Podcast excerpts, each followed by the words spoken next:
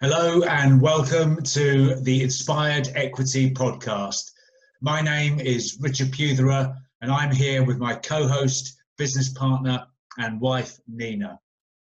We are the founders of Inspired Equity, the London-based investment business that specializes in property acquisition and development. And between us, we are world record holders, international investors, prolific networkers, speakers and coaches, and it is our absolute pleasure to introduce our podcast. On this show, we'll be discussing all aspects of successful property investing, covering everything from simple buy-to-let properties to multi-million pound developments. We'll be interviewing industry leaders and hosting live Q&As with expert panels and keeping you up to date with the ever-changing and exciting world of property. Tonight, I have the great pleasure in introducing to you Alex Harrington Griffin, I first met Alex mid last year, and as soon as I met him, it was incredibly apparent that he's an ambitious and driven guy. He operates at an incredibly high level and is also exceptionally well connected, has many, many strings to his bow. Alex is the CEO of Trusted Land, which is an exceptional business that aids landowners, agents, and property developers to find trusted professionals to carry out development projects and ensure that they're working with transparent and capable partners.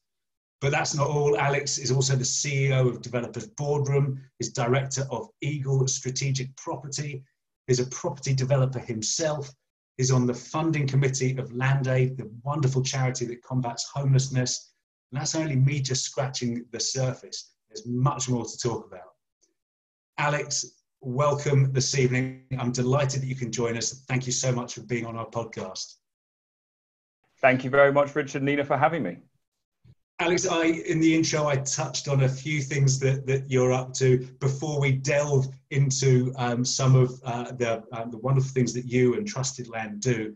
Um, I mentioned, you know, you've got this entrepreneurial spirit. Can you give us a bit of background about yourself? I know you've not just been involved in property in the past. Please share with us a bit of background about yourself.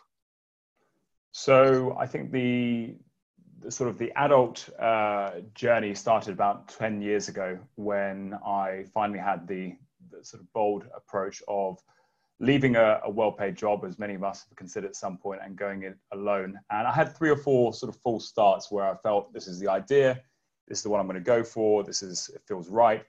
And when you realize in the early stage, you go and talk to your most positive friends, they go, yes, go and go for it. This is the one. And then suddenly this doesn't feel right. Uh, and luckily I managed to pull myself away from a few of those. But about uh, it was 2011, I was headhunted for a company called Groupon, which I'm sure many of you know, and really liked their business model, uh, but didn't like the culture. It was one of these companies that for me at the time, they felt very, um, they were trying to sell a lot about, you know, how much fun they're having people didn't look like they're having a lot of fun. So I, I dwelled on the idea and thought actually a group buying model in the B2B space would work really well. So that was Business Crayon, my first business. Uh, I was in it for, for nine months and then ended up selling to the uh, competitor who was uh, above us essentially in the chain. They had a lot more funding, they had a lot more experience. They probably were in it for the long haul, whereas this was my first sort of delve into it. But um, it was a great experience. And uh, it taught me a lot about hustling. It taught me a lot about how to make things happen on a very small budget. It taught me a lot about the kind of uh, the energy you can find in yourself when you really want a, something to happen. Um, it also taught me that you can get uh, some fantastic interns to work in your conservatory uh, for purely a few pittance and, and, a lot of Diet Coke. So that was quite an interesting experience. But they got a lot from it, and we all got a good uh, result at the end of it. So, but yeah, I've, I've been throughout my sort of childhood years as well, I think I've, I've modeled my father's entrepreneurial um, habits. I, I, turned up to Montessori school with a plastic briefcase, uh, four years old. So I kind of knew that the business world would, would have me at some point. Um, I, I sort of got involved in selling a lot of things and setting up small businesses uh, leading up to 2011. Fantastic. And you've lived overseas as well and, and created businesses in other um, in other countries. Uh, so, uh, yeah, go sorry, for it. You go. No, I was going to say it was. Um, I, I, well, my first international business was selling golf balls back to golfers uh, on a golf course at about seven years old. So that was my first foray into international property. Uh, so I feel like that's the that's the validation for getting me here. I, I presume the international component. But no, um, more recently it was uh, I still have a business in South Africa. I lived in Cape Town for two years. I moved there kind of on a gut feel that um, I'd always wanted to start a business abroad before I was I was 30. And in I just sold my first company. I was consulting. I didn't really feel a lot of passion towards the company I was with. Um, I didn't really have a lot that was keeping me here, and I sort of re- realized that that uh, bucket list goal was sort of creeping along. So, uh, in 2012 or in 2012, I moved to South Africa, Cape Town, uh, and I just did what I've realized now is the thing that I quite enjoy, which is just to go and find a couple of really good people who have good relationships with people I need to get to know, and just spend as much time with them as possible. Um, so I still have a networking business there called Cape Marketing. I don't know if anyone has any ties here. I can see everyone here with Cape Town, but it's still there. It's still active. Um, we've got some great people looking after it. And essentially, it gave way to what is now Developers Boardroom in the UK. So that's fun. It's nice to know that you know if uh, if uh, things got very very interesting in the UK in a, in a way that I wouldn't want to sort of stick around for a long time, I've got something pretty interesting to go back to Cape Town with. But it's a it's a very good excuse to keep in touch with some really cool people over there, and also it gets me uh, some very very good professional people who um, are very good value compared to some UK rates as well. Sure, indeed. And you do quite a bit in property now as well. How did that also? I'm, I'm aware, so I, I, know your father and his family are in, in real estate property as well. How did it all start for you? Uh, to be honest, it was uh, I set up a marketing agency in South Africa. So I started a um, uh, a retail platform aimed at youth fashion, which I'm not fashionable and I'm not really into sort of youth culture, which was a bit of a weird one. But when you see an opportunity, you kind of uh, you have to give it a strong go. Um, and we managed to sell that business after nine months to a local retail brand, which wasn't a huge amount of money. It was just a nice way to get a bit of validation for myself in a completely new town where I didn't know anyone. And I, I realized that being sort of an English guy with quite a posh accent, people thought that I had all this sort of guru knowledge from uh, from the UK or from the West, and I came and uh, sort of delivered a few uh, seminars where I was invited to, and, and people like to see to sort of um, they enjoyed what I had to say. So I decided that I wanted to help South African businesses in the retail and property space um, to adopt some of these kind of social media content partnership trends that were happening, uh, and that I studied when I was in the UK and in my various roles uh, when I was starting businesses there. And it was really, really interesting because I managed to get through a lot of persistence, and that is a word that I, I love. Uh, I managed to get Knight Frank and Remax, which is very big there, emerging in the UK, as clients. And I was creating all this content for them, which was about international investment. But everything was about investing back in London. So I was there, sort of, you know, firmly creating my roots, uh, having a prop family who's been in property for 45 years, and everything, all the signals were basically saying London, UK, London, UK. So in 2015, I decided that um, I couldn't ignore all these signals. And as much as I was having fun there and playing a lot of volleyball and living this great outdoor lifestyle, if anyone has been to Cape Town, you'll know that wine, great wine, is very affordable. There's a lot of nodding heads there. There's a lot of, yeah, amazing wine, great lifestyle. But I think if you really have the kind of the, the hint of ambitions and the things that are possible in Europe, in London, uh, it's hard to sort of completely ignore the opportunity. So I came back, I did a mature apprenticeship um, at, at 32. I did six months, basically started making the tea, doing a lot of running around, uh, helping to appraise land deals, spending time doing appraisals for new homes in this uh, land new homes division. I spent two months trying to understand the world of planning, uh, something I still haven't got my head around now, but just kind of threw myself into it and asked and got for the first time in my life got very comfortable with asking questions that I felt were quite simple but I'd always felt especially in property that you have to sort of maintain a level and you have to sort of show up that you know what's going on. And I just realized I knew nothing so I had to go very very open-minded. Um, and that was that was a great baptism by fire just sort of going for the for the apprenticeship. And it taught me a lot but then I just was excited and I know people like Ranjit and, and Milan, uh, Milan you, know, you know, they work in the property world as well. And when you get something exciting, when there's, there's opportunities to get into development and, and you see some of the fantastic work going on from your peers around you, you just want to get going. So I went out and, and started doing it. Fantastic. And before we delve into that a little bit more, you, you mentioned your family and 45 years of property investing. Um, can you share with me some some some of the things that um, your family might have been involved in? I know what you're trying to get out of me, so I'll make it nice and easy for the for the rest of the uh, the audience as well. So there's a when I talk about my father and his uh, involvement in property, he started off when he was 19 in Earl's Court, um, and he was involved in student hostels. So he, uh, believing in a very good yield, used to try and pack in as many beds as possible into his hostels, and they actually gave himself or managed to earn himself the nickname of Sardine Griffin, which is not something I think that necessarily I feel I should be proud of him for, but in terms of creating a good yield, he was very good at that. Uh, and that took him, took him into property investment and property development. But he, uh, the things you're trying to get out of me is, is he's been involved in everything you can imagine. From he bought two graveyards in in West London at one point for a pound each. Um, actually, cost him quite a bit to get rid of them, but it was an interesting story involving a princess uh, that actually bought them. Uh, from gay restaurants to marinas to retirement villages to coal miners' homes to football clubs he's been involved in every kind of, of deal you can imagine. And it wasn't that he had a strategy, which is very strange for me because I'm quite methodical. You and I have got to know each other, and I know you are as well. But he just seemed to have, have gone with his gut and, and taken this approach, which is, you know, take a good, healthy amount of risk, but um, just surround yourself with good people as you do it. Fantastic, thank you. And uh, you were absolutely correct. That was where, where I was trying to steer you down um, down that route. So back back to you, Alex. The um, so your apprenticeship, oh, it's such a bold move. Uh, you know, you've had your own business, and then um, taking that step back, knowing that you're going to leap forward um, with, with, great bounds. Um, nervous times for you, but you did ultimately end up uh, getting into property development yourself. Can you talk to us about that journey, please?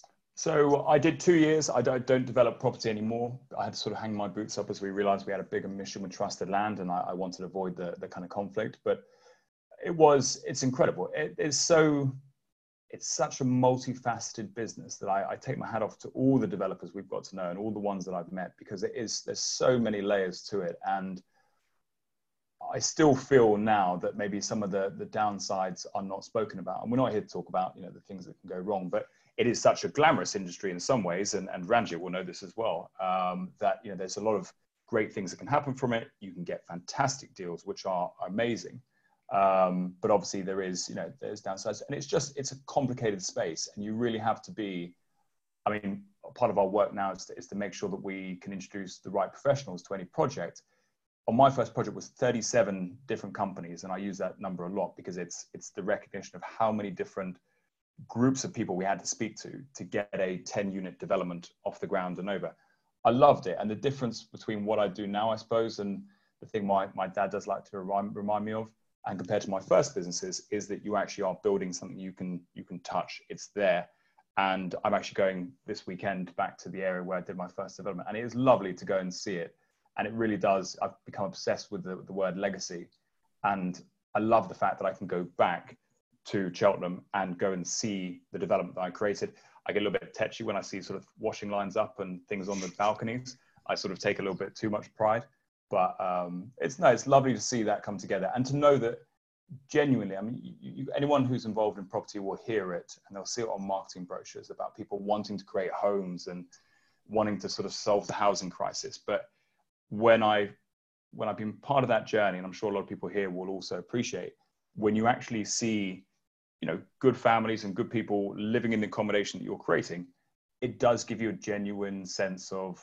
what I'm doing is bigger than just creating a paycheck or creating a business or creating wealth, you know that you're creating something that is, you know, it sounds cliche, but it is a, a safe, enjoyable space for someone. And especially looking back now, not to get into the, the COVID scene, but I'm really proud that we created, you know, I spent more money on our on our landscaping, that we spent more money on extending outdoor spaces because I just know that that would have been so much more valuable during a, a time like this. So I really, really enjoyed it. Um, I do miss it because it is amazing seeing these things come to life. But as I said, we're we're on a pretty sizable mission now, and we're we're very focused on it. and I couldn't agree more, Alex. The there's something that gives me that, that, great sense of achievement when you stand back and look at a development you've completed. So completely understand um, what you're saying. The um, that led to you creating Trusted Land. And I mentioned in, in the intro, and it's an exceptional business. It, it connects people and ensures that um, people are doing business and developments with the, um, the trusted partners that you need to. Because uh, you mentioned that you didn't want to talk about the, the negative and the pitfalls, but you know, sometimes I think it, it is important to do so in property development because there are so many pitfalls that you can actually uh, get caught up in. So, um, how did it? Um, how did Trusted Land come about? And can you share with us a bit more about the business, please? It's a good. It's a good question, and I think the the easiest way to explain it was I'm a marketer by background, so I feel that one of my strengths was was getting to the people we wanted to speak to, which was landowners. Many will many people will recognise that a good property deal starts with the land or the building you're working with. So, I was I was good at getting in front of the people we need to speak to, and I think because I'd become quite okay with just admitting what I don't know, I, I think I found a level of, I suppose, authenticity that I'd never really felt comfortable with beforehand, where I could say things I don't know and I do know, and put across quite an honest view of the things that we could do and accept what we couldn't do in terms of making deals happen overnight or to reach someone's you know massive number of what they wanted for a site. And it just as I got in front of more and more landowners and I started hearing their stories, and because I was quite open, we got a good relationship and, and more and more landowners were open with me. I started hearing these stories that made me feel increasingly uncomfortable around, I suppose, a lot of developers who didn't have the best intentions or didn't necessarily sit behind any sort of public name or profile or brand, or that they were quite comfortable with agreeing a price and gazundering at the last second, you know, chipping away at the last second with no valid reason. And when you meet these people, as I'm sure a lot of people will, will recognize, no matter what space you're in, especially if you are with someone who is maybe considering a, a sort of a big uh, change in their life, maybe they are retiring, maybe this is the, you know, unlocking a huge piece of wealth. The idea that people were in an unregulated space of property development, going out and convincing people to do deals with them that either they had no intention of doing, either they had no ability to doing, and they were sort of maybe misguided by their own belief in, in their ability, which is fine, it's part of entrepreneurship. But I just didn't sit right that these people were making life changing decisions, working with people who didn't have the best intentions, or I think just would would eventually end up letting people down. And we started hearing more and more stories. And after after sort of, I think it was 70, 75 or 76 landowner meetings when I count back, um, I just decided that, uh, I mean, the phrase we went with was I, I called bullshit. It just, you know, I'd watched too many of these conversations and I'd been involved in too many where I'd heard people who just didn't really have any regard for the people they were dealing with. And when I hear about property development getting a bad name, I was thinking, well, of course it is. It's, it's these individuals that I keep hearing about those bad experiences are multiplying, and that's why property gets bad industry. I've realized now there are so many good people and genuine firms out there. It's the thing we try and do is champion those ones. But it is, like in many industries, a small few who are giving the industry a bad name. And I decided there must be a better way of doing this. It's, uh, it's a very opaque space. It's wildly inefficient still. And I just thought it was a nice, we could do something that would genuinely help the people who are involved in unlocking the housing and all the other kind of cliche things, but ultimately for individual families, for private owners, for people who were unlocking their pensions, you know, to sell a piece of land or an MOT center or a pub or whatever they've got, but just to have some sort of empowerment to say, I think this is a good one. Yes, I want to work with them, rather than being sold a fantastic story, getting dragged along by a fantastic figure or high number or promise of all these returns and it never come to fruition, which happens still far too much. So that's kind of our mission. And it was taking my experience of, of sitting with those landowners and realizing that technology can help us do a lot of things. There's a huge amount of data out there that can help create a more transparent space. And we could also create an environment where with those who wanted to be transparent, who want to put themselves out there as we are a brand, we're building something, we care about our reputation, our legacy, that we give them the functionality to, to do that, uh, to differentiate themselves from those who, who preferred kind of hiding in the shadows because it was more convenient for them. Sure. Uh, and are you able to give an example of how this works? So, for example, I've um, I've got a plot of land that um, that's been in my family for a number of years, and I want to someone to develop it for me. How does it work? Does someone have to pay to become a member, or do you give this access to um, all that um, require it? And then how does that process marry up with your trusted um, members? So, for the landowner side, for those who represent the land, there's no fees essentially. It is a in our original model, we did have a, a, success fee, but basically we felt that at the end of the day, they had they had the the thing, the raw material, the resource that people wanted. So they should be invited in, given some basic information, so they at least understand a little bit more about the process. I always use a car analogy. If I took my car in, I like cars. I don't know much about them. Somebody who's a specialist could tell me anything, and I'd have to go along with it and believe them. And for land, it is often, you know, taking a car to for an MOT is not the biggest transaction you'll ever do. Selling a portion of land, selling a house for redevelopment, selling a, a business space is probably going to be the biggest transaction that a lot of these people ever deal with. So just trying to balance, level the playing field a little bit, not in a way that would confuse the situation, but just so they felt more comfortable in the questions they were asking, how to sort of ask the right questions to essentially interview a prospective buyer. So we always invited them in to, to essentially to have a, um, I don't want to say a safe space, but a more kind of neutral space to, to meet quality developers. And then the other side, who are essentially uh, meeting our members, those are our, our clients essentially. But we, we take applications from developers. We look at their track record, three key components, track record, their brand and their presence and their profile, and the business and the business records behind them to make sure there is a solid business there somebody that, as I would say, if you were selling my parents' piece of land, that I would want to be selling to, feeling like I'm doing a, a good deal with someone. So we are we use a matching service essentially with um, wherever a piece of land is, wherever a building site is, to take the the kind of the key criteria and match them up with developers who've got the right kind of track record and the ability to make that deal happen. Um, and those are our, our client base essentially. Brilliant. And uh, Alex, I, I know that you've um, invested significantly in the software that operates behind the scenes.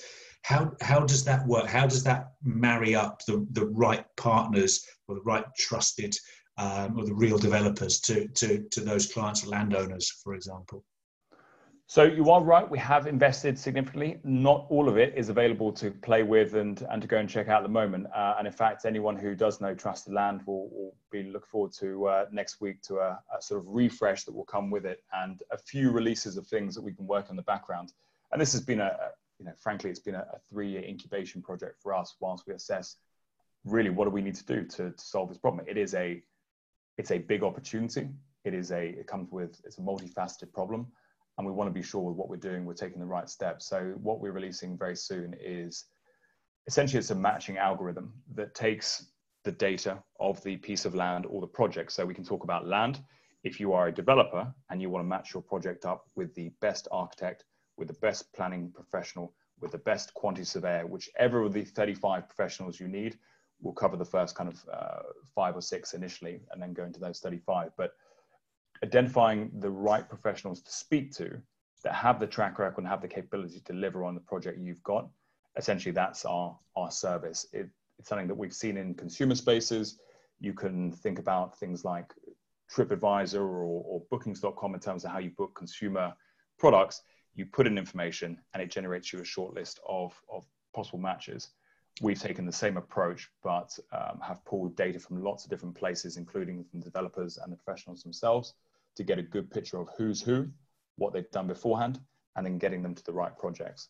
And I think now is, you know, for anybody, regardless of using Trusted Land or regardless if you're choosing a marketing firm or a PR firm or whatever it is, I think there's even more importance now that people get comfortable with asking difficult questions and doing due diligence on the people they're working with because there is there's less room for room for error you know whether it's property development whether it's starting a new business whether it's choosing a creating a marketing campaign.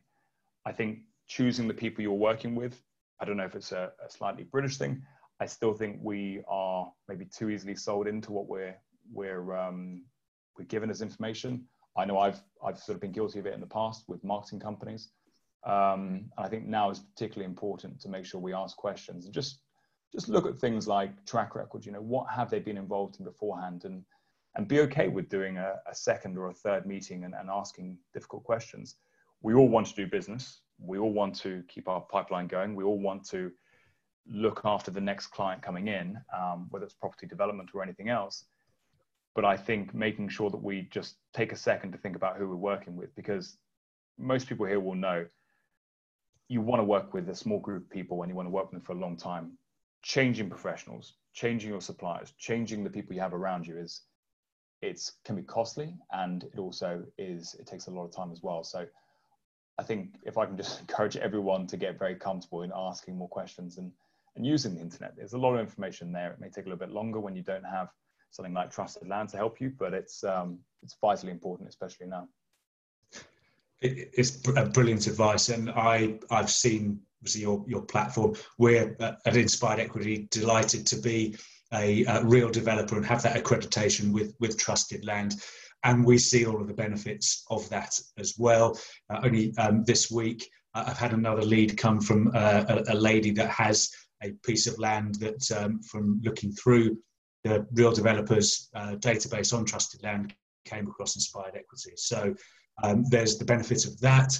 Fantastic. We also sit shoulder to shoulder with um, exceptional um, industry peers. And one of the things I love about the property industry is that um, even though technically we're competitors with each other, um, the real ones do actually have this very sharing approach, share best practice, talk about what's going on in their businesses. And it's one of the things I love. So the uh, what you're doing, Alex, is exceptional, not just for the people who have the land or looking to find the right people to work with, but for us as developers as well, it's um, it really does provide an exceptional platform. Thank you very much. Can I just touch on one of the questions I saw come through? Um, you can indeed around the trusted part. So. I, I looked desperately. I'm, I'm, a little bit obsessed with acronyms, and I, I was desperately trying to find some way to to build to bring kilt into our, our name at some point or the name of our tool which essentially stands for know, like, and trust, which is the thing that everybody knows is, is the fundamentals when you're taught on how to sort of you know find the right people to do business with, especially in business to business. And in terms of trust, nobody we can't sell trust. We can't say that you can trust this person, but we can give you the first parts, and this is what I think everyone should make available. It's it's the knowing and essentially the the liking. So we provide us a, a platform that gives you the information so that you feel that you know who you're talking to. And knowing about someone, knowing what they are about, what they stand for, what they've done beforehand, what their beliefs are, their values, their team, everything else, gives you confidence in who you're talking to to get to the next stage. Then we go through the, you know, the light component is we provide environments uh, like our virtual conferences, like the, uh, the sort of 150, 200 person uh, professional meets that we used to do pre-COVID, um, providing those environments that people can start to get to know each other in a sort of semi-professional environment. Obviously, there's a little bit of you know a fun component, but just to be able to work out who they'd like to work with. Now they've got the fundamental knowledge, and the trust comes as a result of that. So we do our due diligence, you know, on the on the hard facts, the business information, their track record. We we verify what they've done. We collect recommendations. That's the part that gives us at least trust in who we're bringing on board but the trust of anyone with a network is built through doing the first two things. So we provide the getting to know them um, and the like, you know, we, we, create environments where people can get to sort of feel who they'd like to work with and, and work with over a long period of time. And as everyone who's involved in any kind of property knows, it's not a, you know, it's not a quick service. This is sometimes 12, 18, 24, 36 months of I was married to my architect. It felt like at one point. So you know, it's it's a lot of time with these people, and to spend that degree of time with them, you want to feel that you feel comfortable who you're who you're working with. So we're just trying to make that initial process easier so that everyone can get on with relationship building and, and spend more time on the things that are important. Fantastic. Thanks, Alex.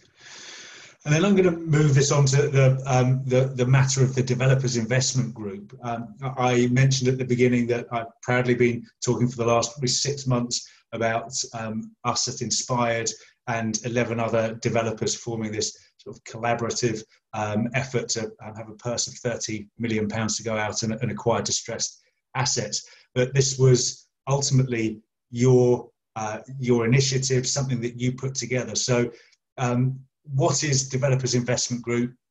Why did you say right? We have to start this, and what's it all about? Developers Investment Group is probably one of the most exciting things that I've ever had the opportunity to get involved in, and it was extremely. It sort of brought me back to, to three years ago of really just hustling a, a concept together and getting going with it because we had four weeks to put it together. Obviously, one of the things that you know, anyone who's involved in property investment here will know is that you look at a result of what's going on around you and you focus on where the opportunity is. It's not trying to capitalize on anything that's happening negative, but we are investors, we are developers, we are business people, and trying to look at the silver linings within that. So certain properties becoming available and, and really just I think it's being realistic about what is going to happen around us or what did happen around us. And knowing that there'd be pressure on certain developers, knowing there'd be pressure on lenders who had money out, knowing there'd be pressure on investors who had invested in you know certain projects. We we knew there was unfortunately going to be some some people who fall to the wayside. We knew there was going to be pressure on people to get out of projects and to to be able to sleep at night knowing that they've covered off the the interest payments and and to sort of satisfy the bank's requirements, especially when there's personal guarantees involved as well, which is you know stressful. Um, we knew there was going to be a group of people out there, but we also knew that it was mostly going to be developers and professionals. And if we could gather a group of developers who, some of them have been through this scenario, you know, there's nobody in there who hasn't been pinched at some point. So it's not like you have these sort of, you know, uh, sort of uh, Midas touch group who, who've never suffered any sort of hardship or, or downfalls. They'd all been through it. And I think putting a group of people together who we knew A, were real developers, so we'd done our initial vetting on them, B, they've been in the in the TrustedLand and developers boardroom network for some time, gave us confidence that if we were going to introduce these group of people to somebody who was in distress, who was under pressure, who was, you know, very proud of what they've done, but have found themselves through no fault of their own in a very tense situation, they were at least going to be able to emphasize at a, at a, at a level that would make it slightly more comfortable. And if we could ask, if we could show proof of funds, then there's a lot of people who would want guarantee. They don't want to get messed around. They don't want to have a someone who feels like they're taking advantage of their situation. They don't want to feel like that it's being moved on and and you know, you know it could be two years worth of work to get a project off the ground only to be affected by COVID and have to move it on. You know, these are little legacy projects. It all goes towards our track record and you do get attached to your projects as well. So being able to move somebody on, I suppose, with some some pride and some feeling like you know a bad situation has been you know, it's taken off their off their shoulders but in a way that is a bit more comfortable than having it stripped away from them or someone just stripping out all the profit and and leaving them with nothing. It felt like something that we were in a good position to do. Um, and listen having having a 30 million pound proof of funds is something i've never been involved in before. And it's amazing the kind of uh, doors and, and interest that people show towards you when you when you present like that especially when you have got and I, have got a prop with me as well when you've got a sort of uh, you know a bit of collateral to show these are the people you're working with. It's not a group of mystery people who you know you'll never meet and as just a mystery pot and it's going off to, to whatever con- overseas country. These are people based in the uk who have track record who understand what's happening and they are able to help people move on from whatever situation they're in Brilliant, uh, Alex, and I'm I'm thoroughly proud and delighted to be a part of that. It's um, yeah to see that um, verified proof of funds letter uh, when it first was um, um once you gathered all of these um, the collective proof, proof of funds was uh, yeah uh, great to see, and I know the work that you've put into it to ensure that there's there's deal flow coming our way is um, yeah is outstanding.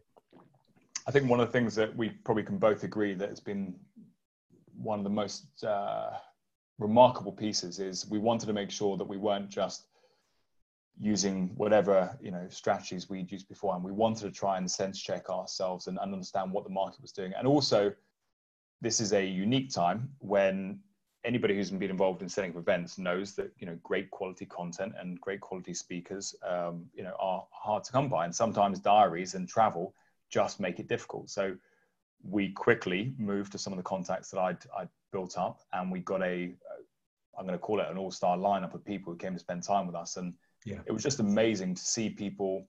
And I think it was almost an interesting phase. Had it been any other time, maybe there wouldn't have been so much openness. Maybe there wouldn't have been so much consideration around how do I help other people, help other entrepreneurs. But I think you'll agree, we, we met some CEOs, some chairmen, some founders of big organizations, you know, really yes. great companies who were very generous with what they they advised us on were very open about their own situation.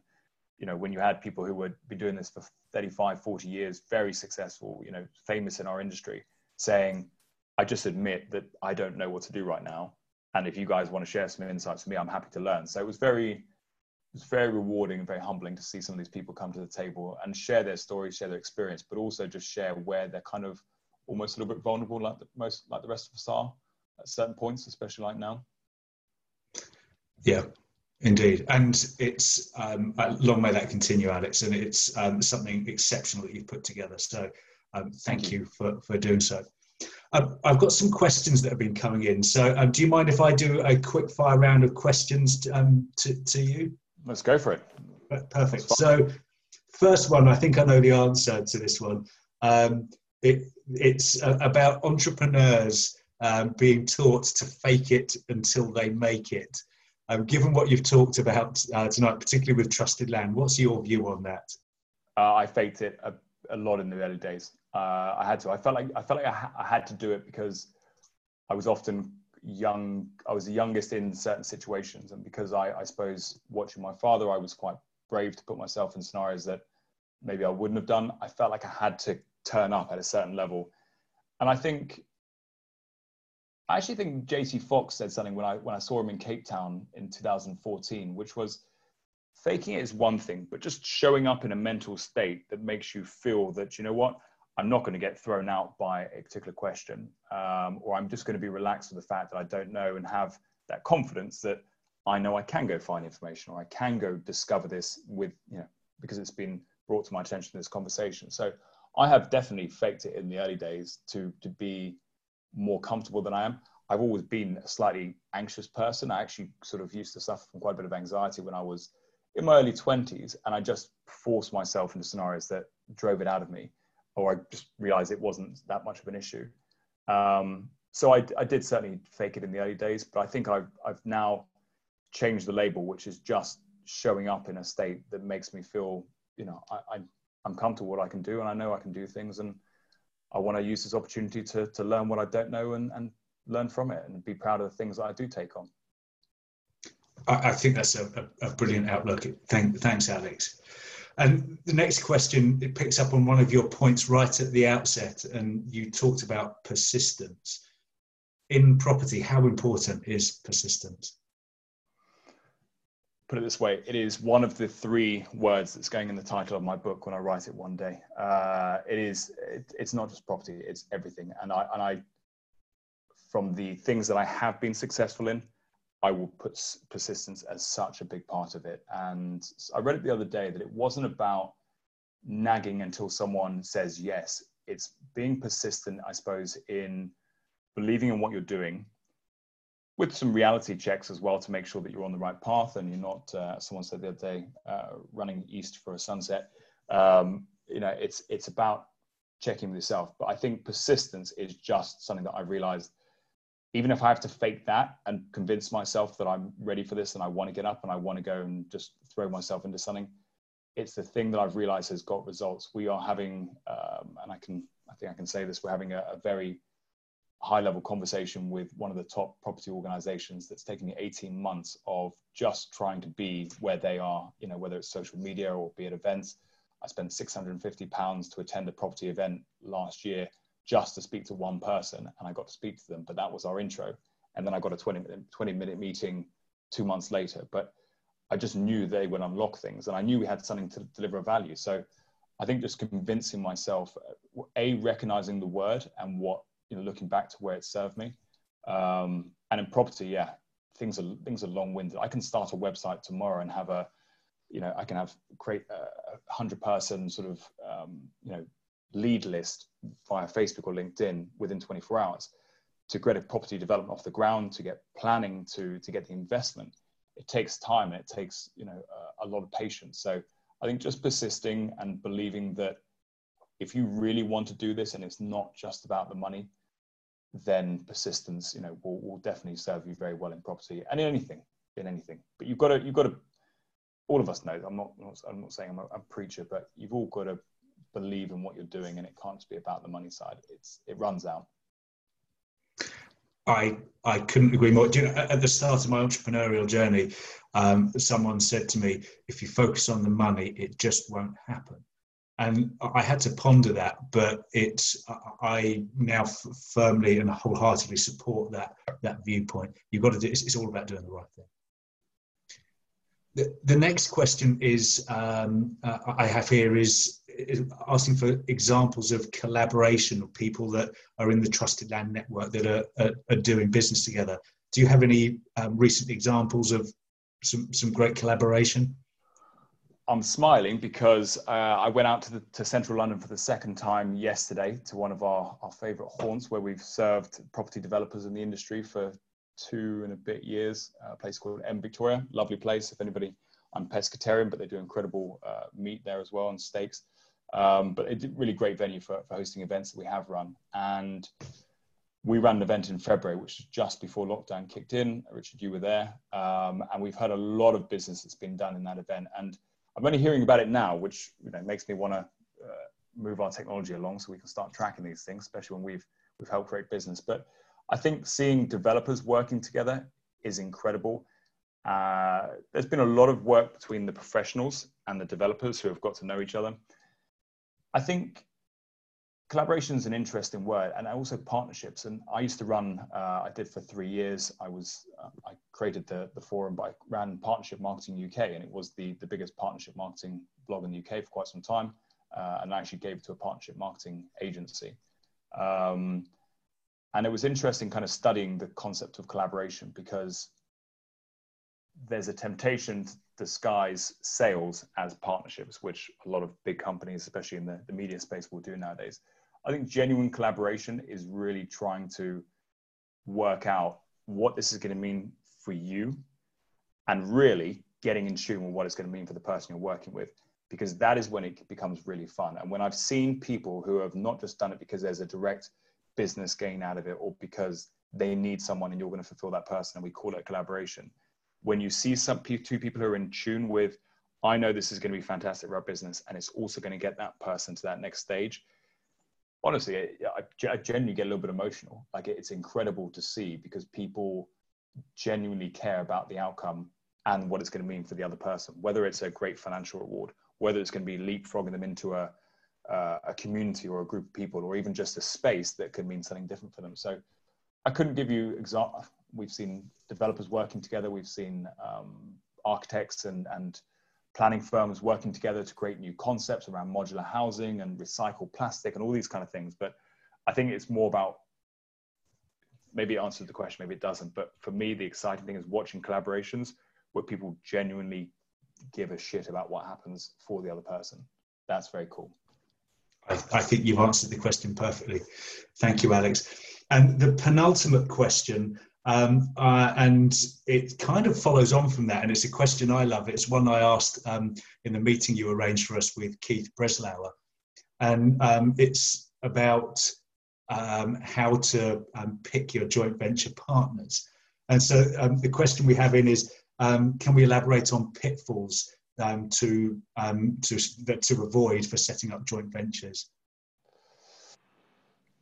I will answer as best as I can. Uh, there's a lot of other people who are much better qualified than me to, to answer it from a technical perspective. I think just in terms of if I was having a chat with you guys in, in a pub or M Victoria over a steak, I would say that it's not, it's getting carried away in the emotions. And I think it's very easy to say that when you're not in the situation because you're you've got a project, you've got a development site, you've got a business, and you think this is going to be great. This is generally going to do something, and this is it's got a great chance of success.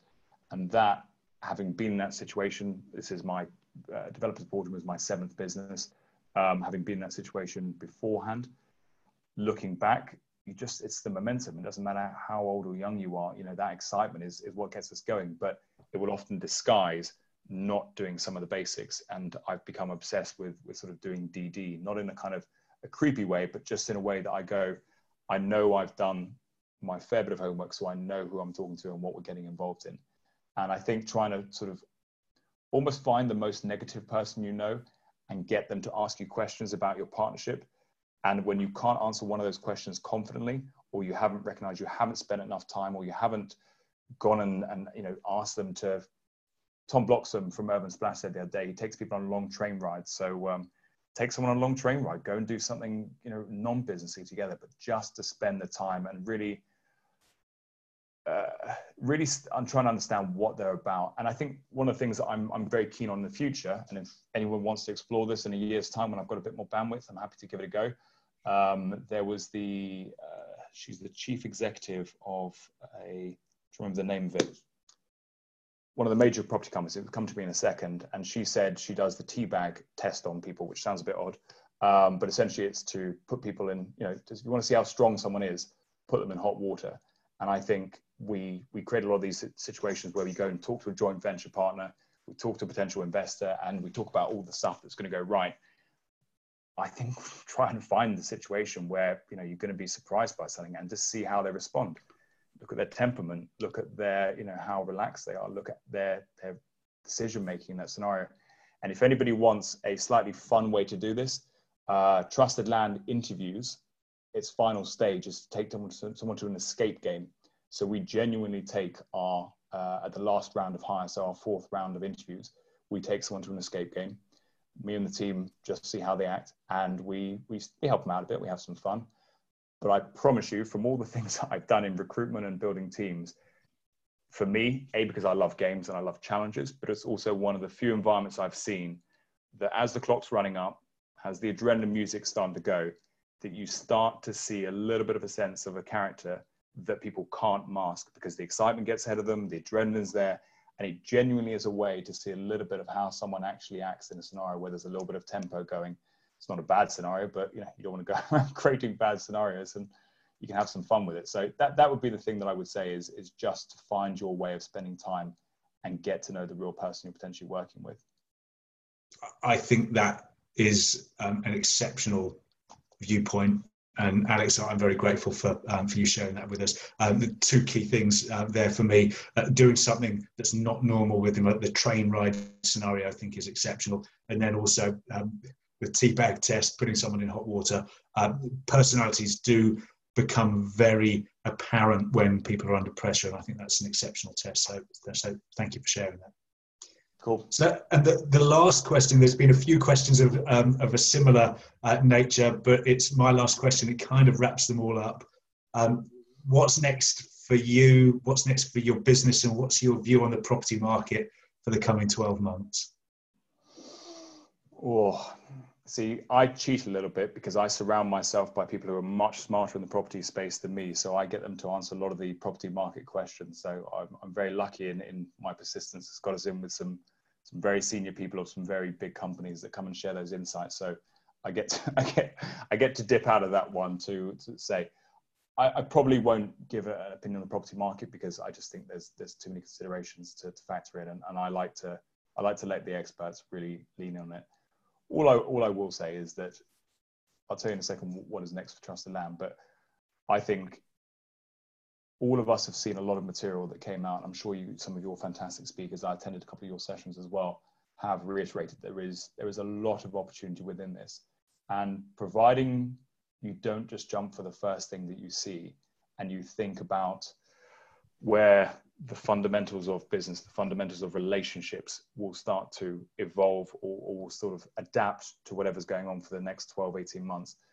There is significant opportunity within this as well. And I don't for one second want to disguise the, the tragedy that goes on as opportunity, but we have to keep going.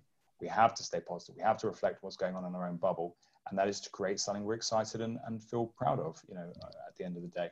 And I would, I'm looking very, very closely at how we can adapt our existing business and also just how we can help the, the developers, the professionals within our community take that next level step. Perfect example is this, you know, this is a chance for people to see each other, to, to talk to each other, to pick the brains of other people in their space and maybe get some hard, some hard truths from other people. This is not going to disappear in any way. So, you know, I've talked to people about, you know, you know, leaving the events world and becoming experts in how to, to form genuine relationships online, you know, not just, uh, you know, a quick sort of um, get to know each other or a quick sort of webinar session, but actually forming solid relationships. I've got two people who work for me that I've never met, um, which was a very strange experience. And I want to try and unpack where these kind of concepts will start to build in the future and we'll actually end up doing more interviews we'll do more recruitment we'll do more collaborations more partnerships based on the fact we don't have to get into a car or a tube to go and do them all the time so that's what we're going to explore uh, is how we can help facilitate good i suppose early conversations using the, the virtual space obviously not jumping too far ahead so that we're you know we're ahead of our time but just to to adjust and adapt and um, yeah property market, I think uh, go to one of the many, many spaces that has some fantastic experts uh, sharing advice on that one. So sorry, sorry I ducked out of that question. I, I think you uh, answered it suitably, so I appreciate that. Alex, it's been an absolute pleasure of mine this evening for you to join us. I know I can see by the nods and uh, um, the uh, the acknowledgements through the other people on the callers, uh, the audience, they've appreciated it too what nice you're doing. Wave to everyone because it's just nice to see. I've got it, all the screens up as well. Yeah. It's actually just nice to see some some people in this kind of mode as well. So yeah, thanks everyone for for hanging out. It's been really it's been really, really nice being on the other side of, of an interview camera as well for once. So and uh, yeah, if anybody wants to connect on on LinkedIn, my ridiculously long name is the only one that exists. Uh, Alex Harrington Griffin. Uh, I do use LinkedIn quite a bit. And I do like it. So yeah, uh, Julia's on there as well. It's no, it's a really good format. It's really enjoyable. Thanks very much for having me. Well, that wraps up today's show. Thank you so much for listening. To learn more about what we do or to get to know us, please visit inspiredequity.com. Join us on our next show for more interactive property discussions. Until then, I wish you good health and continued success. Go out there and be inspired.